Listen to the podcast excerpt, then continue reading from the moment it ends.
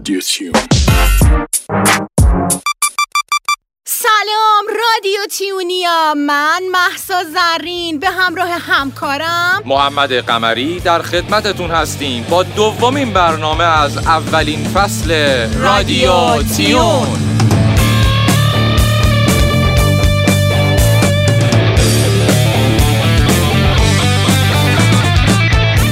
با ما همراه باشید.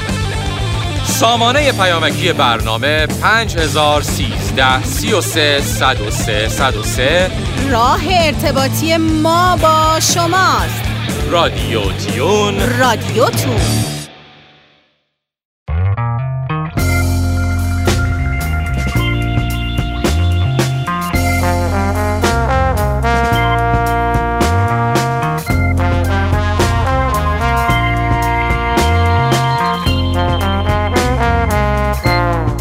تلنگر قسمت دوم.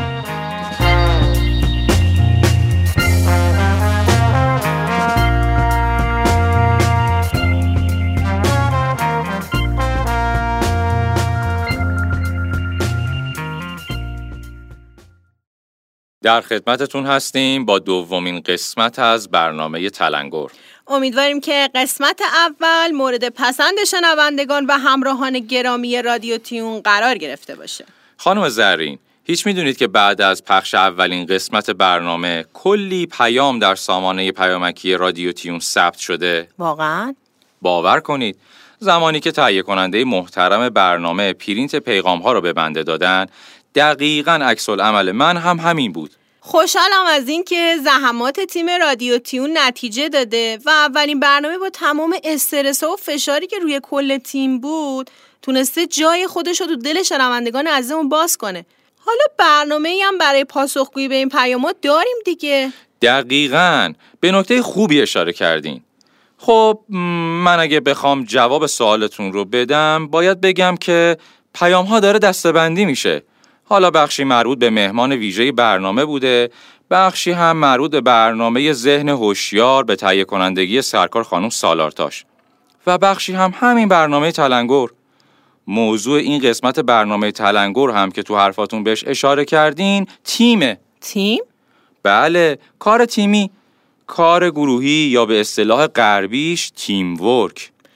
یعنی کار گروهی هم جزو نقاط منفی در شخصیت حساب میشه که ما الان می‌خوایم راجبش صحبت کنیم. نه دیگه. این که ما رویه کار گروهی و تیمی نداریم و عادت کردیم به اینکه به صورت تکی کار کنیم و نمی‌تونیم توی چارچوب دو یا سه نفره بیشتر از یک ماه دووم بیاریم موضوعیه که تو این قسمت می‌خوایم بهش بپردازیم. بسیار عالی. پس شنوندگان عزیز از طریق سامانه پیامکی برنامه به شماره 5013 33 103 103 می‌تونن در این بحث با ما همراه باشن. سرکار خانم ستاری کارشناس محترم برنامه رو روی خط داریم. سلام عرض می کنم خدمت شنوندگان برنامه رادیو تیون. با دومین قسمت از برنامه تلنگر با موضوع کار گروهی در خدمت شما هستم. امیدوارم که قسمت اول مورد پسند شما قرار گرفته باشه. خیلی از تیم ها ممکن هست بتونن فعالیت هایی رو که به عنوان کار گروهی انجام میدن توصیف کنن. اما بیشتر اونها درک درست و اون اصولی که باعث میشه افراد بتونن در کنار هم کار رو انجام بدن ندارن. در ابتدا ما باید بدونیم که تیم چی هست و کار تیمی به چه معنی هست. یک تیم متشکل از دو، سه یا تعداد بیشتری از افراد هست که با روابط اجتماعی به هم متصل هستند. افراد این گروه نقش‌های مشخصی دارن. کارهایی رو انجام میدن که به همدیگه وابسته هست و سعی می‌کنن خودشون رو با همدیگه تطبیق بدن.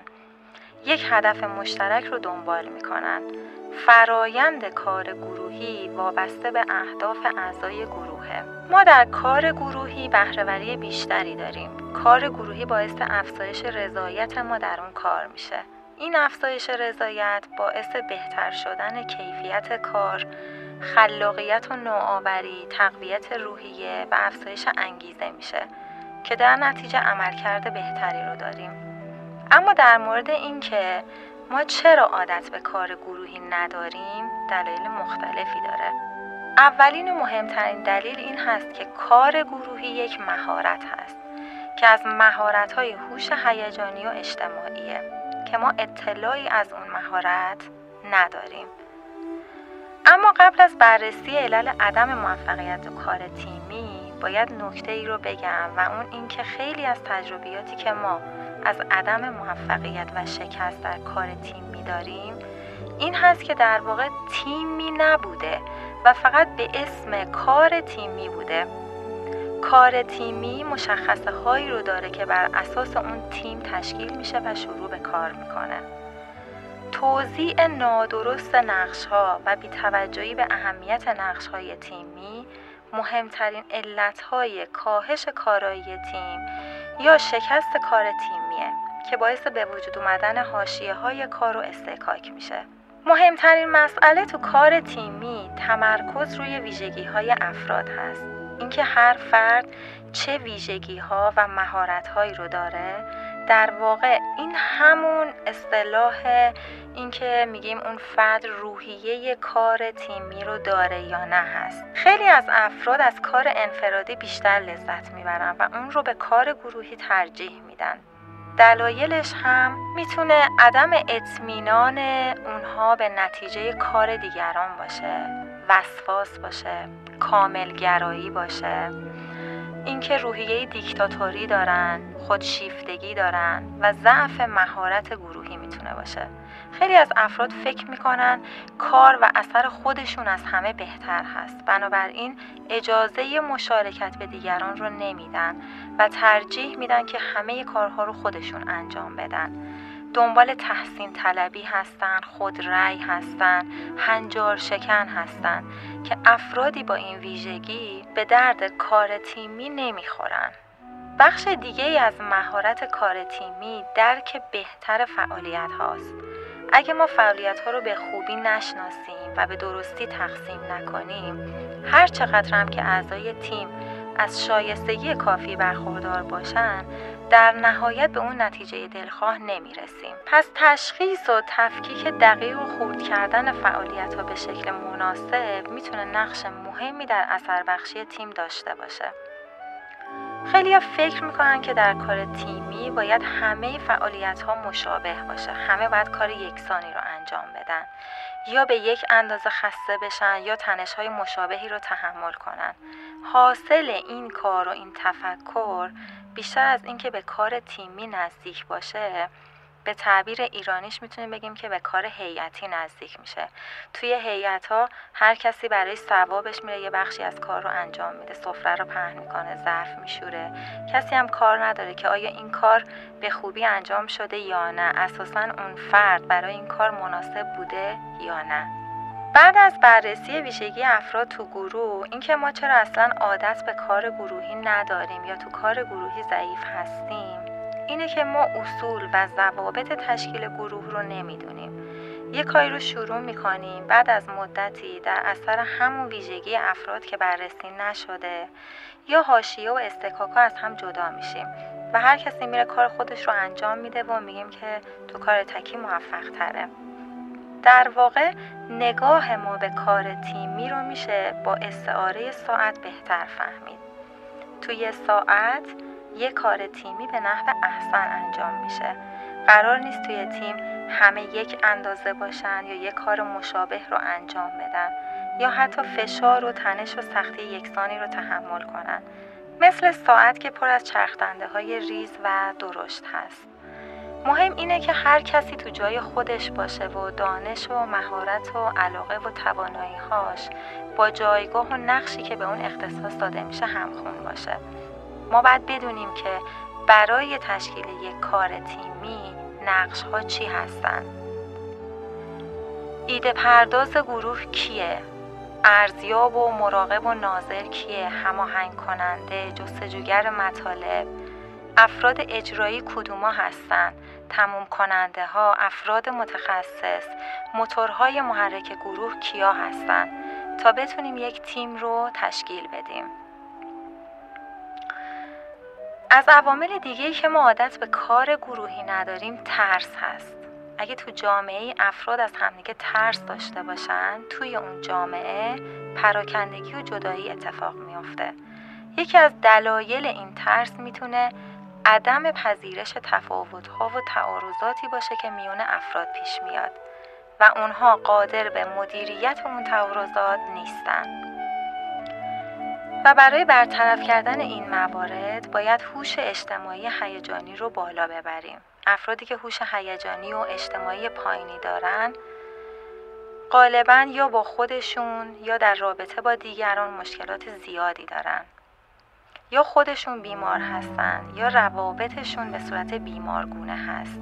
و در موارد بسیاری هم افراد هر دوی این مشکلات رو با هم دارن.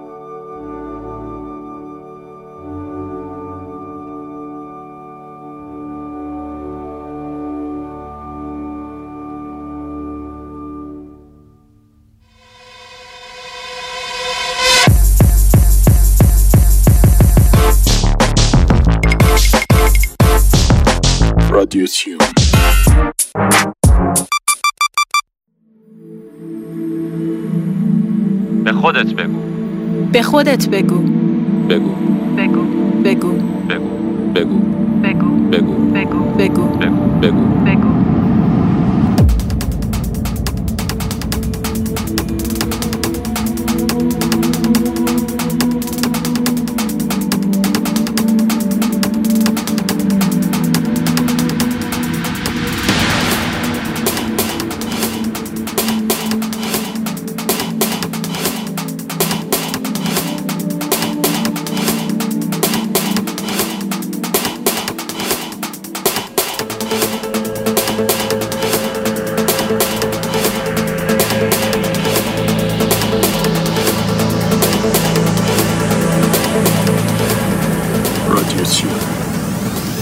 دوستی مثل یک کتابه. به تلنگری آتیش می‌گیره ولی سالها طول می‌کشه تا نوشته بشه. اگه گفتی چرا شیشه جلوی ماشین انقدر بزرگه ولی آینه عقب انقدر کوچیک؟ چون گذشته به اندازه آینده اهمیت نداره. بنابراین همیشه به جلو نگاه کن و ادامه بده. همه چیز تو زندگی موقتیه. اگه خوب پیش میره ازش لذت ببر. چون همیشه دووم نداره. اگه بد پیش میره نگران نباش. اونم برای همیشه دووم نداره. دوستای قدیمی طلا هستن و دوستای جدید الماس. اگه یه الماس به دست آوردی طلا رو فراموش نکن. چون برای نگه داشتن الماس همیشه به پایه طلا نیاز داری.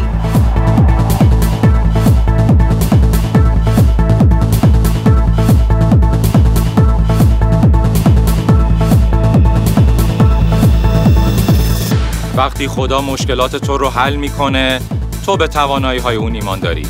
وقتی خدا مشکلاتت رو حل نمی‌کنه اونه که به توانایی های تو ایمان داره.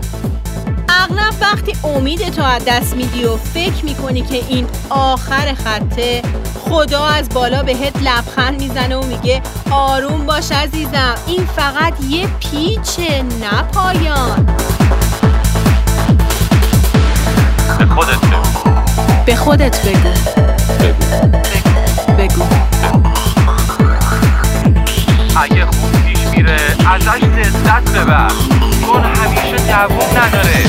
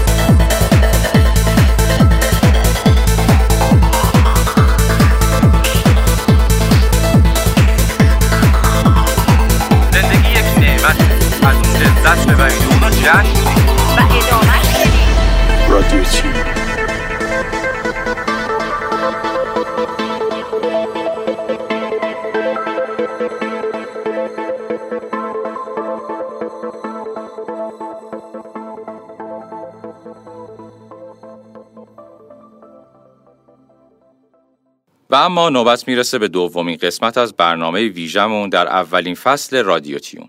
من فقط برای شنوندگانی که تازه به جمعمون اضافه شدن این توضیح رو بدم که در برنامه ویژه این فصل می‌خوایم راجع به نگهداری از پرندگان و بیماری های اونها صحبت کنیم. و همراهان گرامی حتما برای اینکه کامل موضوع رو متوجه بشن قسمت اول رو فراموش نکنن.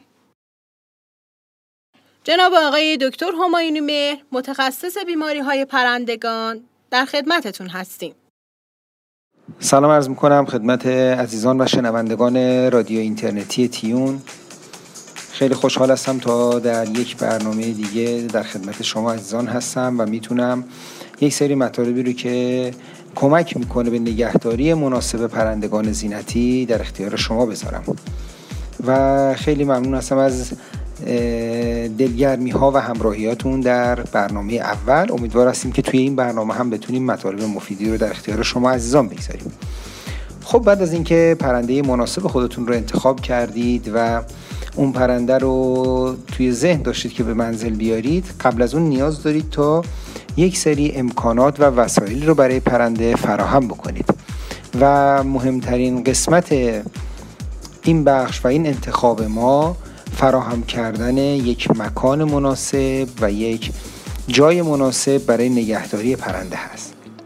یعنی علاوه بر اینکه شما اتاق مناسبی رو در نظر می‌گیرید باید بتونید یک قفس مناسب رو هم برای پرنده در نظر بگیرید تا هم پرنده توی اون احساس راحتی بکنه و همین که فضای مناسبی رو در اختیار داشته باشه تا بتونه به سایر فعالیت های طبیعی خودش بپردازه و با اتاق شما بتونه یک به قول معروف همارایی مناسبی رو اون قفس نشون بده. خب قفس های مختلفی توی بازار هستند شما ارزم به حضورتون از قفس های چوبی تشکیل شده با بامبو قفس های فلزی قفس های پلاستیکی و سایر موارد. همه اینها حضور دارند و خب امکان تهیهشون هست. اما همه اینها قفس های مناسبی نیستند شما در ابتدا به ساکن باید بدونید که باید قفس مناسبی رو تهیه بکنید که حتی المقدور اگر پرنده پرنده بزرگی هست اون قفس قابلیت حرکت دادن رو داشته باشه و به سبب اینکه منقار پرندگان بسیار قدرتمند هستش از خریدن هر نوع قفس چوبی و قفس پلاستیکی اکیدا خودداری کنید. در این گونه موارد توصیه ما به شما عزیزان تهیه قفس های مناسب فلزی هست که بهترین حالت هم قفس هایی هستش که دارای رنگ های کوره هستش و یا روکش های کروم داره و یا گالوانیزه شده هستند. این قفس ها بسیار قفس های مناسبی هستند برای نگهداری پرندگانتون. خب شاید یک سوال دیگه که بکنید این هستش که طول و عرض و ارتفاع قفس باید به چه نحوی باشه. یک مقاله یا یک صحبت خیلی خوبی از یک صاحب نظر در مورد این شرایط مناسب قفس برای پرندگان شده بود که اگر شما بیاین دو سر بال پرنده رو در نظر بگیرید یکونیم برابر طول دو بال برای پرنده برای فضای اون پرنده طول و عرض و ارتفاع شما می‌تونید در نظر بگیرید. که حالا طبعا اگر دو تا پرنده باشه اینو باید ضرب در دو بکنید. برای همین یکی از استانداردهای مد نظرتون حتما این باشه. سعی بکنید معمولا برای پرندگانتون در داخل قفس از ظروف فلزی هم استفاده بکنید. معمولا ظروفی که ظروف استیل هستند بسیار بهتر هستند برای پرنده به خاطر اینکه خیلی خوب این ظروف استیل ضد عفونی میشن پاکسازی میشن و همینطور دیگه توسط پرنده این ظروف استیل اگر چون پلاستیکی باشند خورده میشن و می‌تونه حتی باعث بروز مشکلات گوارشی برای پرنده بشه. ولی اگر ظروف به قول معروف پلاستیکی نباشه و ظروف استیل باشه دیگه همچین مشکلی برای پرنده ایجاد نخواهد شد. حتما باید قفس به صورتی باشه که توش بتونید یک به قول معروف چوب مناسب قرار بدید که یک نشیمنگاه مناسب باشه پرنده بتونه به راحتی به ظروف و آب و غذای خودش دسترسی داشته باشه. حتما سقف قفس جوری باشه که تا پرنده بتونه راحت روی اون راه بره بتونه قشنگ از اون آویزون بشه. و خیلی با قفس هایی که قسمت بالاشون حالت گرد خیلی گرد و گنبدی دارن موافق نیستم چون این مقدار باعث اذیت شدن پرنده میشه. حتما بتونید داخل قفس پرنده فضاش در حدی باشه که یک تاب و وسیله بازی بذارید.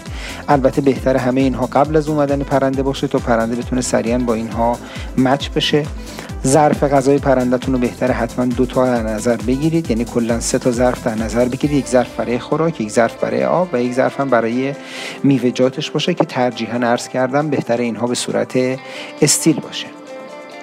حتما سعی کنید به قول معروف درهای قفس رو یه جوری درست بکنید که به صورت جفتی باشه که توتی عادت بکنه با یک طرف خشنگ باز بکنه و بیاد بیرون و یک طرف هم خودش ببنده. این خیلی به لحاظ روانی ارزم به حضورتون پرنده رو شاداب و سرحال می‌کنه که خودش می‌تونه از محیطش بیاد بیرون و برگرده.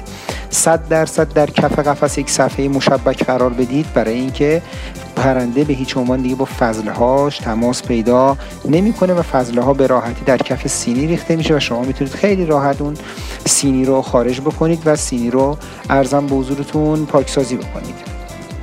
به اصلا قفس رو روی زمین قرار ندید.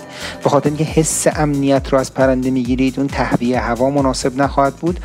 و به قول معروف سعی کنید حداقل یک متر بالاتر از سطح زمین بذارید روی میزهای روی نرده های فلزی مناسب بذارید. به خصوص این در مورد پرنده های کوچیک هست در مورد پرنده های بزرگ که خب قفس اگر پایدار باشه خودش یک ارتفاع تقریبا یک متری رو داره و پرنده راحت می‌تونه توی اون به قول معروف دیده بشه و شرایط مناسبی رو داره. محل قرار گرفتن قفس هم خیلی مهم هستش. سعی بکنید محلی رو که برای قفس در نظر می‌گیرید جایی نباشه که مرکز تجمع اعضای خانواده است. یه گوشه آروم و دور از حیاهو رو قرار بدید که بتونه از اونجا به راحتی به همه فضای خونه هم تا حد مقدور یا همون سالن مسلط باشه. البته بدونید که خب توتی یک پرنده اجتماعی نیاز به نزدیکی با انسان داره. حالا توتی یا سایر پرندگان بهتره که قفس رو توی سکنج دیوار یا پشت به دیوار بذارید تا پرنده از پشت سرش هم احساس امنیت بکنه. حتما قفس جوری باشه که قابلیت گرفتن نور رو داشته باشه و 100 درصد جوری باز قرار بدید که یک بخش قفس هم حالت سایه داشته باشه که زمانی که پرنده اذیت شد بتونه خودش بره توی نور رو دوست داشت بتونه بره توی سایه و قرار بگیره و ارزم به حضورتون احساس آرامش و امنیت براش فراهم بکنید. هیچ وقت پرنده قفس پرنده رو توی مسیر جریان هوا قرار ندید به خاطر اینکه می‌تونه کوران هوا باعث بروز مشکلات تنفسی و سرم اصطلاح آمیانش حالتهای سرماخوردگی توی پرنده بشه. سعی بکنید قفس جای قرار ندید که شدت نور خیلی زیاد باشه. باز هم این هم به لحاظ روانی پرنده رو اذیت می‌کنه. حتما چوب مناسب قرار بدید برای پرنده داخل قفس که ما حالا این رو بارها هم به مراجعینمون تو کلینیک سیمرغ هم ذکر می‌کنیم که حتما یک چوب مناسبی رو قرار بدن تا نه خیلی انگشتان پرنده جمع بشه و نه خیلی انگشتای پرنده باز باشه. حد وسط اینها باید باشه تا پرنده بتونه به راحتی پای خودش رو روی اون قرار بده. امیدوار هستم با این شرایطی که در مورد قفس ذکر کردم بتونید یک قفس مناسبی رو برای پرنده در نظر بگیرید و پرنده شما از بودن با شما و در کنار شما زندگی کردن لذتش رو ببره. ممنون هستم که به توضیحات بنده گوش کردید. همیشه با رادیو تیون باشید و ما سعی می‌کنیم در رادیو تیون جدیدترین مطالب رو خدمت شما عزیزان ارائه بدیم. دوستدار شما همایونی مهر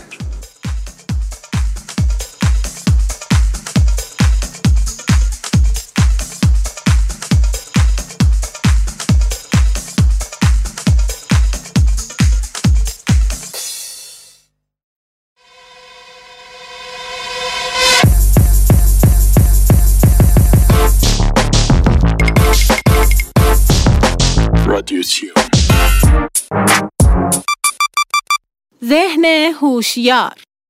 قسمت دوم. به نام خدا درود بر شما همراهان گرامی رادیو تیون. در خدمتون هستم در قسمت دوم از مبحث اختلال طیف اوتیسم. در قسمت قبل به تعریفی از این اختلال پرداختم و همچنین از نشونه های اصلی این اختلال که نقص در تعاملات اجتماعی بود خدمتون توضیحاتی داده شد. در این قسمت می‌پردازیم به الگوهای تکراری و محدود رفتار در این کودکان و همچنین علائق و فعالیت هاشون قبل از اون یک مختصر در رابطه با تماس چشمی این کودکان براتون میگم که اینها اغلب تنفر دارن از برقراری تماس چشمی. نگاه کودکان در خود مانده معمولا خالی قایب و دست نیافتنی هست. معمولا نگاه پیرامونی در این کودکان دیده شده. می‌بینیم که در واقع از گوشه چشمشون به مشاهده بزرگسال می‌پردازن. که می‌تونه این در واقع باز همون در ادامه نقص در تعاملات و روابط باشه. چون نگاه چشمی که از اون مهمترین مواردی هست که برای برقراری روابط اجتماعی در واقع فرد نیاز داره. در کودک دچار اختلال طیف در خود مانده از سال اول زندگی می‌بینیم که در واقع بازی ها و اون کاوشی که باید صورت بگیره خیلی محدود و کمرنگ میشه. کودک از اشیا و اسباب بازی ها به شکل معمولی استفاده نمی‌کنه و می‌تونیم بگیم که این کودکان معمولا سطحی از بازی های تقلیدی یا پانتومیم رو در واقع از خودشون نشون نمیدن و تمایلی ندارن که به سمتش برن. فعالیت ها و بازی های این کودکان معمولا خیلی بدون انعطاف و تکراری و یک نواخت هستش. رفتارهای خیلی تشریفاتی و وسواسی ما توی این بچه ها زیاد می‌بینیم. کودکان دچار اختلال طیف در خود مانده اغلب از چرخش کوبیدن و مشاهده جریان آب خیلی لذت می‌برند. رفتارهای وسواسی واضح در این کودکان خیلی شایع هستش. مثلا اشیا و اسباب بازی هاشون رو ما می‌بینیم که خیلی علاقه مندن که ردیف بکنن و بچینن کنار هم. و همچنین اون دلبستگی شدید به یک شیء بیجان حالا یک اسباب بازی خاص توشون دیده میشه که به شدت دلبسته میشن به اون اشیا. در کودکان دچار اختلال طیف در خود مانده که کمتوان ذهنی شدید هستند معمولا ما یه رفتارهای جرح توشون می‌بینیم و اینکه بخوان به خودشون آسیبی وارد کنن معمولا دیده شده. رفتارهای قالبی یعنی یک شکلی رو مدام هی تکرار می‌کنن. یک حرکتی رو ما می‌بینیم به صورت تکراری درشون دیده میشه. ادا و اطفارها و شکلک های عجیب و غریب توشون دیده شده که در واقع بروز میدن. کودکان دچار اختلال طیف در خود مانده معمولا از تغییرات و اینکه یک تغییر که همیشه به یه شکل در زندگی روزمرهش رو بوده و حالا تغییر کرده. خیلی متنفر هستن و یک تنفر ذاتی دارن. ما می‌بینیم که اصلا به صورت می‌خوان که همه چی به صورت یک نواخت باشه. اصرار به یک نواختی در این بچه ها دیده میشه.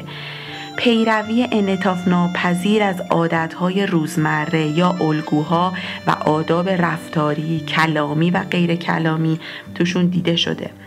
معمولا اینکه بخواد مادر مثلا از یک مسیری که همیشه می‌رفته دیگه نره. تغییر در مسیر رفت و آمد این بچه ها رو به هم میریزه. یا اینکه تغییر در غذایی که همیشه میخوردن. این بچه ها رو دچار به هم ریختگی می‌کنه. یا همچنین تغییر نقل مکان به یک منزل جدید تغییر دکوراسیون منزل یا اتاق. و تغییراتی نظیر خوردن غذا ما می‌بینیم که توی این بچه ها این بچه ها رو در واقع دچار یک وحشت زدگی خاص ترس یا قشقرق می‌کنه. که خوبه که آشنا بشیم به این نشونه ها. اگر که در جایی ما ببینیم که بچه ای همچین رفتاری داره البته که با یک نشونه ما نمی‌تونیم بگیم که این تشخیص رو تو بچه ها بدیم. اما احتمال اینکه خب به هر حال این بچه ها حتما دوچار یک ممکنه که دوچار این اختلال باشن. باعث میشه که بتونیم برخورد درستی ما با این خانواده ها و با این کودکان این خانواده ها داشته باشیم. تا اینجا ما پرداختیم به الگوهای تکراری و محدود رفتار. در قسمت بعد می‌پردازیم به ویژگی های جسمی در واقع این کودکان اختلال طیف اوتیسم و همچنین به نشونه های دیگری در این کودکان پرداخته میشه. با تشکر از شما که این وقت رو گذاشتید. سپاسگزارم. خدا نگهدار.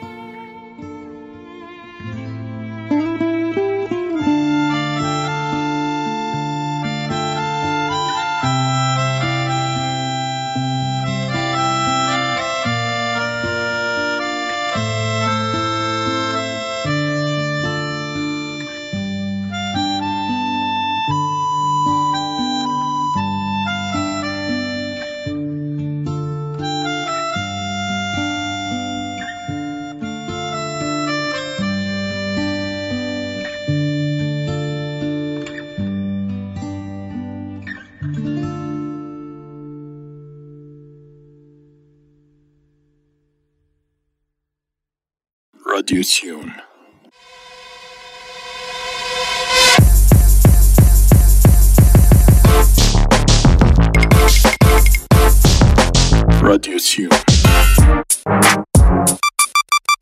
و در آخر از اینکه ما رو تا اینجای برنامه همراهی کردین و شنونده رادیو تیون بودین سپاسگزاریم. من محمد قمری به همراه همکارم. محسا زرین و نویسنده کارگردان و تهیه کننده محترم برنامه جناب آقای مجید زرین در اتاق فرمان. روز و روزگاری خوش رو برای شما آرزومندیم.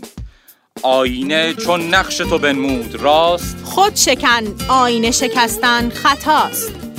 سامانه پیامکی برنامه 5013 33 103 103 رادیو تیون رو هر جمعه دنبال کنید. رادیو تیون رادیوتون تا درودی دیگر. بدرود.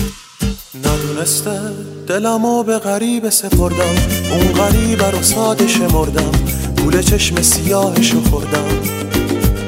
رفت از این شهر که دلم رو به خون بکشونه جون من رو به لب برسونه جای دیگه آتیش بسوزونه. ندونستم که غریبه هر چی باشه یه غریب است. ندونستم که غریبه هر چی باشه یه غریب است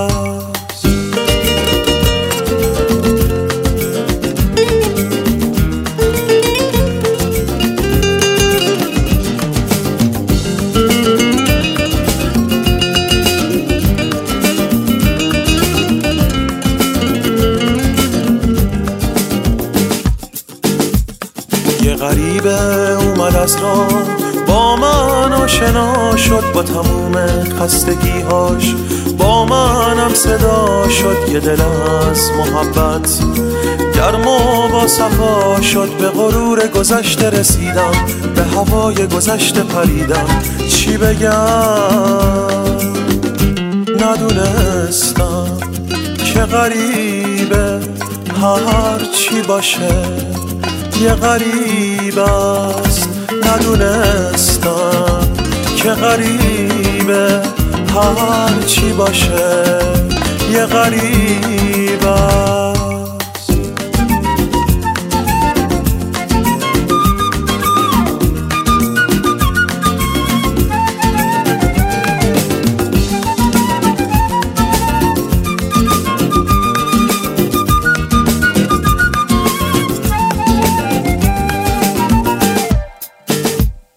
ندونسته دلمو به غریب سپردم.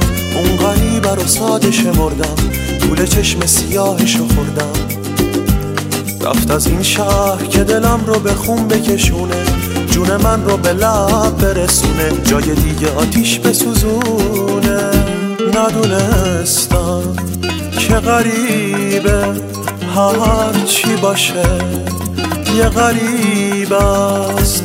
ندونستم که غریبه هر چی باشه یه غریب است ندونستم که غریبه هر چی باشه یه غریب است ندونستم که غریبه هر چی باشه یه غریب است.